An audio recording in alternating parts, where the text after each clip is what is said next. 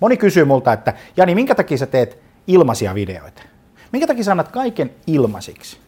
Että eikö se olisi parempi ottaa siitä maksu tai näin. Ja yksi meidän alalta oleva kilpailija sanoi, että mä en tee mitään julkisuutta. Kato, kun sä teet sitä niin paljon, niin se sataa meidän laariin. Mutta mulla on semmoinen yksi semmoinen tilanne tässä koko hommassa. Mä en tee mitään tässä maailmassa enää niin lyhyen tähtäimen suunnitelmia. Me on nyt tehty videoita, eletään tällä hetkellä jota, toukokuun viimeistä päivää, kun ne kuvataan, 2017. Me on tehty nyt yli 100, tai itse asiassa meidän YouTube-kanavalla yli 400 videota, nyt on tehty yli 100, kohta on 120 20 Aaltonen jaksoa, näin. Ja sitten me katsotaan, missä me tehdään, missä me, missä me oltiin. Jos et sä luo ilmaisiksi tavaraa lettiin, niin joku muu sen sulle tekee. Joku muu siellä toimialalla päättää ruveta. Joku muu Jenkeistä, Ranskasta, Englannista, eikö niin, Saksasta, Itävallasta, ää, Australiasta, Singaporesta, jostakin joku päättää ruveta tekemään ilmaisiksi saadakseen huomiota. Ja sitten kun sitä huomiota on tosi paljon tällä hetkellä ilmaisiksi jaossa, siis se ei maksa kauhean paljon, niin ne positiot on kohta täynnä ja sun on vaikeampaa ja vaikeampaa saada sitä huomiota, kun sä lähdet sieltä takamatkalta tekemään. Sen takia tehdään ilmaisiksi näitä, näitä juttuja. Palvellakseen, eikö niin, sulla on joku kysymys, mä koitan vastata siihen, ja kun mä oon vastannut 120 sun kysymykseen tai 250 kysymykseen, niin kun sä oot tekemässä sitä valintaa, niin sä ymmärrät, että kysytään tuolta Aaltoselta, kysytään siltä Janilta.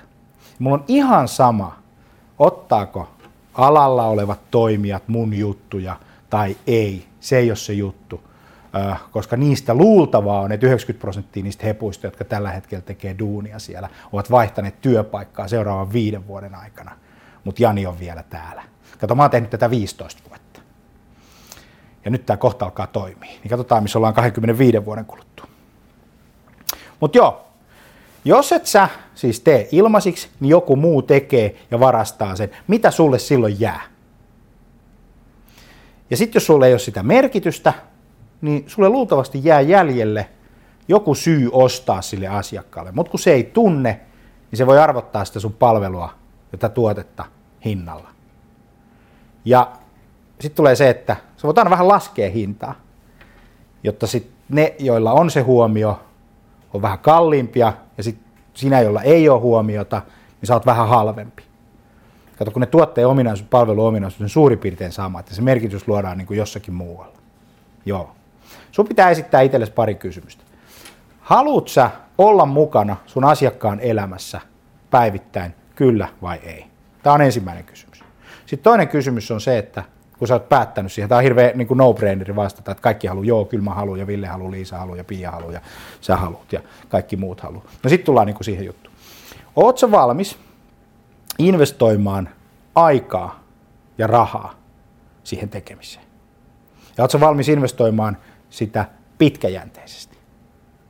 Jos sä katsot mitä tahansa näitä ajatusjohtajajuttuja tuolla, tai mitä tahansa brändiä, tai mitä tahansa tunnetuksi tullutta henkilöä tai yritystä, ne on aina tehnyt sitä pitkän aikaa.